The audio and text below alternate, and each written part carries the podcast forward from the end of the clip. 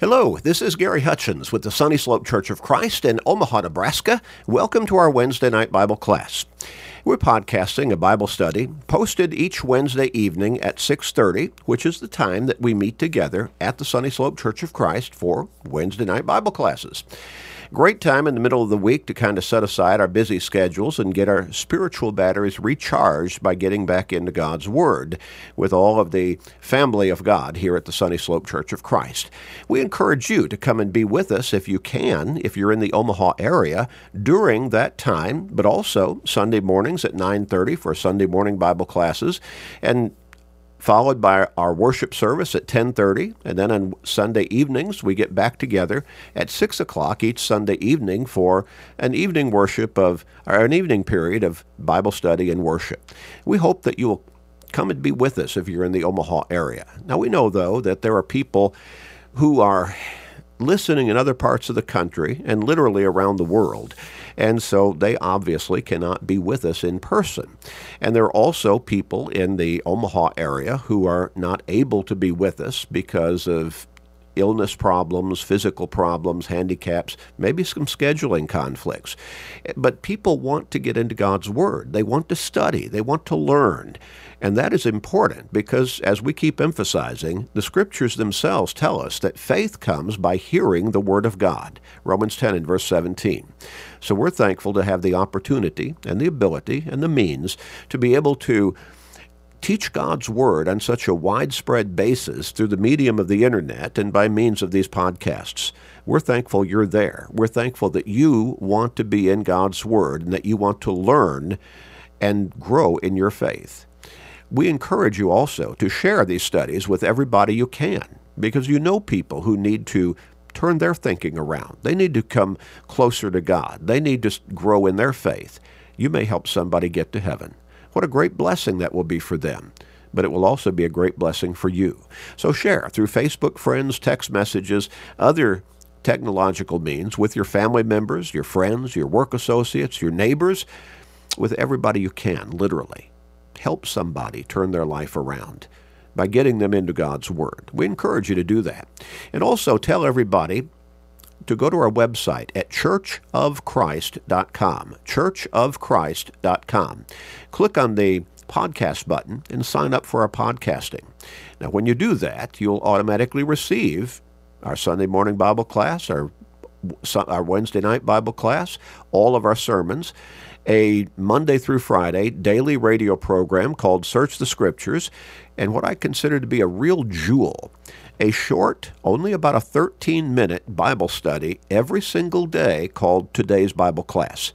Easy to listen to, and especially while you're driving to work in the morning or driving home after work or taking a lunch break at work or taking a break from your chores around the house. Only about 13 minutes. You can fit that into your busy schedule almost without exception, can't you? So take advantage of that. And again, all of that is free and always will be free.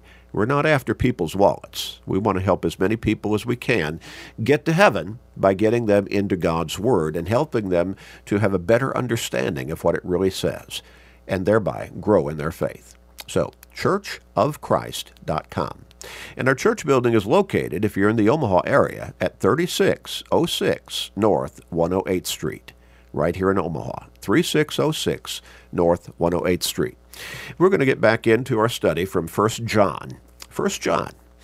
And we are going to pick up with verse 16. Now, it's really, to a great extent, a continuation of what we've been looking at over the last several verses, where John has really been emphasizing the connection between loving our brothers and sisters in Christ and keeping God's commandments. He connects the two understandings or the two instructions together repeatedly through this rather short, just five chapters long letter, First John. Love your brothers and sisters in Christ and keep God's commandments. Keep God's commandments and love your brothers and sisters in Christ. Again, several times he connects the two understandings or the two instructions together. Now, he referred back to as he wrote this. And of course, he's writing this by God's direction and guidance. And that's how all of the scriptures were written down so that the writers would get it right, that it would be God's very word. As the apostle Paul wrote in 2 Timothy chapter 3 and verse 16, all scripture is given by inspiration of God. And the literal meaning there in the Greek is all scripture is God breathed and so the understanding is it is God's very word. So John, the apostle, was simply one of the penmen, if you can think of him that way, who wrote down God's very word as he wrote 1 John. Now, he also wrote the gospel account according to John, and then he also penned 2 John and 3 John, very short, one chapter letters each, and he was also the penman who wrote the book of Revelation.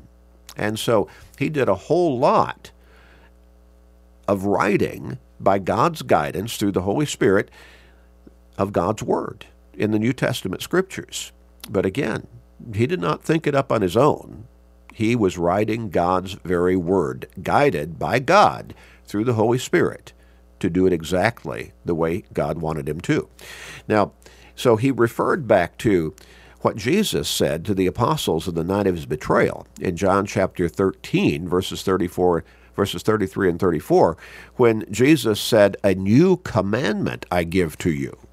A new commandment I give to you. I'm sorry, verses 34 and 35.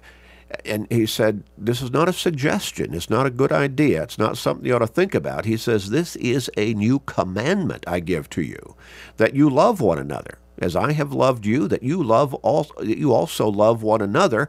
And then in verse 35, he says, this should be an earmark, so to speak, of who you are a Christian, my follower, my disciple. He says, By this all will know that you are my disciples if you have love for one another. So, loving our brothers and sisters in Christ, our fellow true Christians, is not just an excellent idea, it's a commandment. And John keeps com- keeps connecting that commandment from our Lord and Savior with loving our brothers and sisters in Christ with keeping God's commandments plural. It's one of God's commandments to us. Not the only one by any means, but one of them but that one, John says, you keep God's commandments, and let me remind you of this specific one. You love your brothers and sisters in Christ as God has loved you, or as Christ has loved you. So, in verses 10 through 15, as we focused upon last time, John was talking about how hating our brother or sister in Christ can make us guilty of murder in God's eyes. Now, not committing the physical act, of shooting somebody, stabbing them, beating them to death, or something like that, or however else you might conceive of, of murdering somebody, but from a spiritual perspective, murdering that person. And so it's condemned. You don't hate your brother or sister in Christ. I, I remember, and I, I, may have shared this last time, uh, I, I, I remember a man saying he could not become a Christian because there was someone in his life whom he hated. He hated that person. And he understood that he could not be a Christian and hate somebody. And so he did not become a Christian. I, I, I, I pray that one day he will. But how sad to stand before our Lord at judgment, 2 Corinthians 5 and verse 10, and have to own up to the fact, have to openly admit, I did not devote my life to you because I hated this person back here. And so he had to face, he would have to face losing his soul for all of eternity, being condemned to the judgment in, in hell forever and ever because you couldn't let go of hatred for that person. How sad. And really, when you stop and think about it, how absurd that would be. That would be. Now, beginning with verse 16, John goes on, and he says, By this we know love, because he laid down his life for us. Well, what a great reminder, but also what a great example we have from God and Christ demonstrating the ultimate in love for somebody. Now, in verse 9 of chapter 4, John goes on and he says, In this the love of God was manifested toward us. That is, made apparent, brought out, became visible. In this the love of God was manifested toward us, that God has sent his only begotten Son into the world that we might live through him. In this is love, not that we loved God, but that He loved us and sent His Son to be the propitiation for our sins. As Paul the Apostle put it in Romans chapter 5 and verse 8, he wrote, and again by God's guidance, but God demonstrates His own love toward us in that while we were still sinners, still sinners, Christ died for us. My, what an example of love. We learn love from God. John says a couple of different times in this five chapter short letter God is love. And so we need to understand God is love. He is our standard of love. In chapter 4 and verse 8, he who does not love does not know God, for God is love. So if you're struggling with the very principle and reality of love in your life, you're struggling with being able to love, you need to really stop and do some careful self reflection. And you need to be praying to God to help you open up your heart because God is love. And what, is, what does John say there again? Whoever does you know, let us love one another for love is of God. And everyone who loves is born of God and knows God. He who does not love does not know God for God is love. And so John coming back to chapter 3 he's really going into detail to emphasize we need to love our true brothers and sisters in Christ. So, verse 16 again. By this we know love, because he laid down his life for us. Boy, God gave us the ultimate example. He sent his own son to the cross to die, to pay the price for the guilt of our sins. And we also ought to lay down our lives for the brethren. And so, there again, he's emphasizing what Jesus or what God has done for us and what Jesus has done for us. The perhaps the most familiar verse of scripture in all of the Bible, John 3:16, for God so loved the world that he gave his only begotten son, that whoever believes in him should not perish but have everlasting life. And the Hebrews writer repeatedly points to this and emphasizes this demonstration of God's love in sacrificing Jesus on the cross for us. In Hebrews chapter 2 and verse 9, but we see Jesus, who is made a little lower than the angels for the suffering of death, crowned with glory and honor, that he, by the grace of God, might taste death for everyone. And again in chapter 7 and verse 27, and then in chapter 9 and verse 28. So Christ was offered once to bear the sins of many. And then in chapter 10 and verse 10, by that will, by God's will, we have been sanctified through the offering of the body of Jesus Christ once for all. Well, and we could go on with the various scripture references that point out God's love so vividly demonstrated in sending his son to the cross because we needed forgiveness. We needed redemption. When you go all the way back to the beginning, God instituted animal sacrifices as an atonement to pay the price for the guilt of mankind's sins. You can see that beginning with with the the first two sons of Adam and Eve that are mentioned in the scriptures, Cain and Abel, in Genesis chapter 4. And they offered, they were instructed by God to offer sacrifice to God in worship to Him. And Abel offered an obedient sacrifice, the firstborn of his flock. Cain did not offer the, the sacrifice that God had instructed, and therefore Cain and his sacrifice was rejected by God.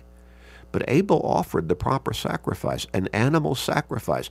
And that went on. God expected that all the way through the Old Testament times and through the time that Jesus was upon this cross until he became the ultimate living sacrifice, dying on that cross. And that brought that period of Old Testament law of Moses with its animal sacrifices to a close. Jesus had become the perfect one time for all time sacrifice, as Hebrews chapter 7 and verse 27 points out. And so Jesus was the absolute perfect sacrifice. So God did that for us. Now, at verse 17 of John, 1 John chapter 3, but whoever has this world's goods and sees his brother in need and shuts up his heart from him, how does the love of God abide in him? Well, John comes right back in, to making this connection again, doesn't he? You keep God's commandments, you love your brethren. Love, loving your brothers and sisters in Christ is part of keeping God's commandments, and they cannot be separated from one another. And so, thinking about what God did for us, verse 16, through Christ, Jesus laid down his life for us, and we also ought to lay down our lives for the brethren. There are different ways that we can lay down our lives for our brothers and sisters in Christ. Automatically, we would think of physically dying for them. And I think that would be the ultimate, the ultimate way that we would fulfill what John is instructing here. God is instructing through John's writing. But there are other ways that we live down our li- lay down our lives for our brethren.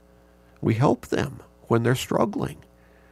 We are there to support them when they're in need. We pray for them. We try to go out of our way to serve them in different ways when they need to be served in those ways. Maybe they've lost a loved one. Maybe they've lost their job.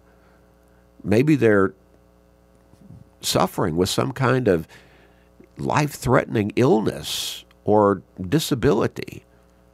We can be there for them and help them in whatever ways that we are able. And, and in, in those senses, it can be understood that we're laying down our lives for the brethren. It doesn't necessarily mean that it can only be somehow giving our physical life, dying for that person. That would be the ultimate, as Jesus did on the cross, as God sent him to do on the cross. But we can lay down our lives in other ways where we can serve our brothers and sisters in Christ through means that God has blessed us with and opportunities and abilities that God has blessed us with to be able to serve in those ways. In verse 18, he goes on and he says, My little children, let us not love in word or in tongue, but in deed and in truth. A whole lot of people talk about how much they love God, how much they love Jesus. And they'll talk about how, oh, yes, I love everybody. But talk's cheap. John says uh, God's not interested in just talk, He's interested in action, in deeds. We go back to Romans chapter 12, beginning with verse 9. Paul said, Let love be without hypocrisy. Abhor what is evil, cling to what is good, be kindly affectionate to one another with brotherly love, in honor giving preference to one another. God wants us to not just talk a good talk, He wants us to walk the walk of faithful, dedicated, consistent Christianity in our lives. Verse 19 of 1 John chapter 3, and by this we know that we are of the truth, and shall assure our hearts before him. For if our heart condemns us, God is greater than our heart, and knows all things. Beloved, if our heart does not condemn us, we have confidence toward God. And whatever we ask, we receive from him, because we keep his commandments, and do those things that are pleasing in his sight. Now, John has been emphasizing repeatedly keeping God's commandments, and he has repeatedly connected that with the commandment that Jesus gave on the night of his betrayal, John 13, verses 34 and 35, to love our brethren, our brothers and sisters in Christ, as he loved us. And so John has just been talking about that specifically. And then in verse 19, he says, By this, by fulfilling this commandment, by fulfilling what God has instructed us, what God, what Christ has commanded us to do, to love our brothers and sisters in Christ, as well as keep all of the other commandments of God communicated through His Word. By this we know that we are of the truth, and shall assure our hearts before Him. How can you know you're saved? In 1 John chapter 5, and verse 13. These things I have written to you who believe in the name of the Son of God, that you may know that you have eternal life, and that you may continue to believe in the name of the Son of God. But that belief is not just an intellectual understanding and agreement. That kind of saving faith is belief that is put into action through dedication and commitment and obedience and service. It's a lifestyle, not just saying, Oh, I believe. But a lot of people talk a good game, but they do not live the Christian life consistently and faithfully and in a dedicated way. In fact, you might look at their lifestyle and say, that's not Christian, the way they're living. But they'll say they love God. They'll say that they love Jesus. They'll even say, oh, I love, I love everybody. But then they curse people out. That doesn't sound like love, does it? So by this we know that we are of the truth we can have confidence in our salvation as we get into God's Word. As we understand that's what God's Word has taught me to do to come to salvation in Christ. I have obeyed. But not just initially, I continue to be obedient to God's teachings. And so thereby I can have confidence that I am saved. I don't have to go around wondering or doubting. Beloved, uh, for if our heart condemns us, God is greater than our heart and knows all things. But a whole lot of people say, Oh, I know in my heart, I have this feeling in my heart, but they're not living the life. God knows what your heart is really like, He knows what your life is really like. Beloved, if our heart does not condemn us, we have confidence toward God.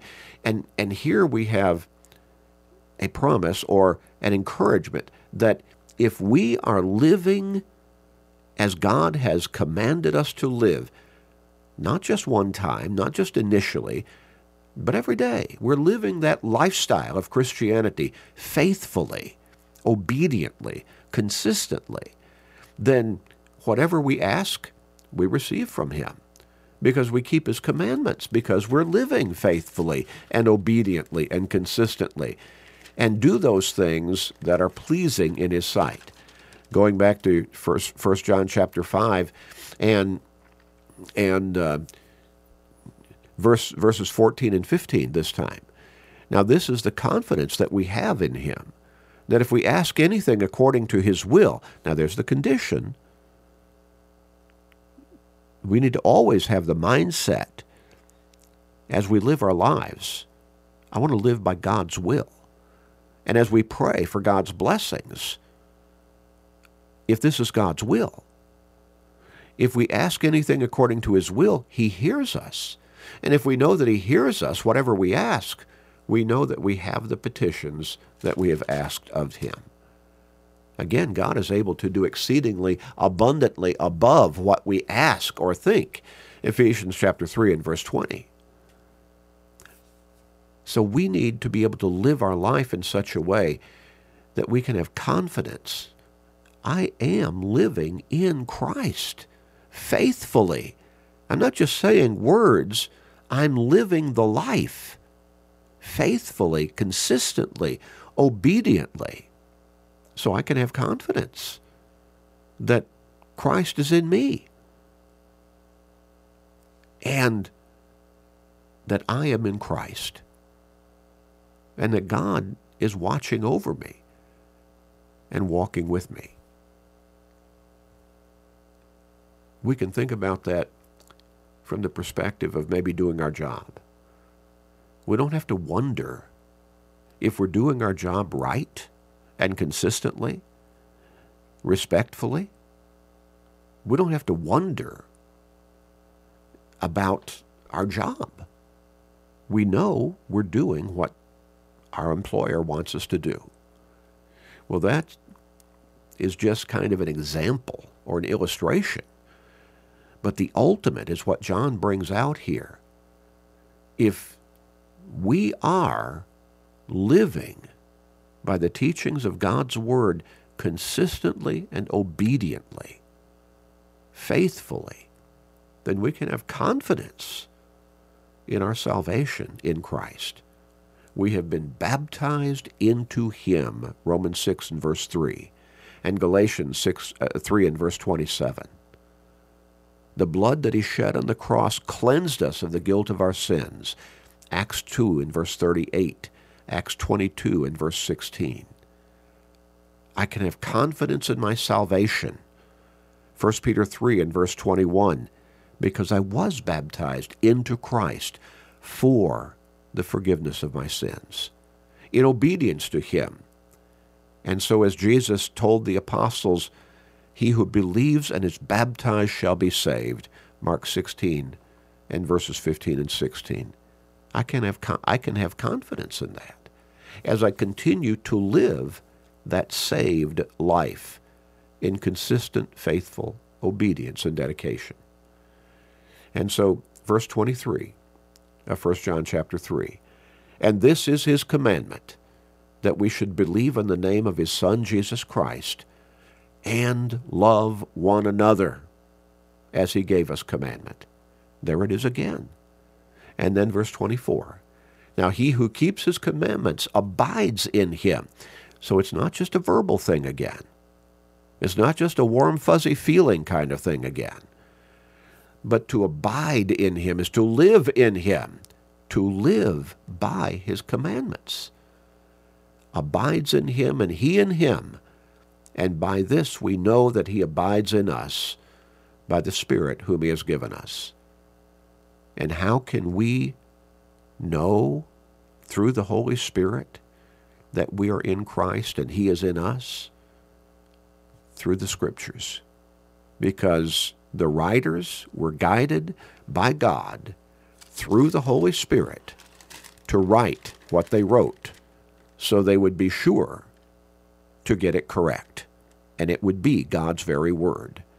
2 Peter chapter 1 verse 20 knowing this that no prophecy of scripture is of any private interpretation for prophecy never came by the will of men but holy men of God spoke as they were moved by the Holy Spirit. When we read God's Word, we can have confidence that it is God's Word. And so when we read His Word teaching us how to come to salvation through Christ, how to live the faithful, dedicated Christian life of obedience, we can have confidence that as we are obedient to those commandments, that we're saved in Christ. The Spirit guides us into that confidence through the Word of God that the Spirit guided the penman whom God chose to write down His Word to do it exactly right. We'll pick up with chapter 4 next time. I do pray that this is helping you in your spiritual life. In some cases, giving you instruction as to how to change. In other cases, giving you encouragement to keep on keeping on in living the faithful, dedicated, obedient life of a true Christian. And also encouraging us that God really does love us. Let's pray. Father in heaven, thank you for your word to guide us and instruct us, encourage us, and give us confidence that we can look forward to eternal life with you in heaven as we live the true, faithful, dedicated, obedient Christian life before you here on this earth. Praise, glory, honor, and thanks be to you, Father. Please forgive us, we pray, gracious Father. In Jesus' name, amen.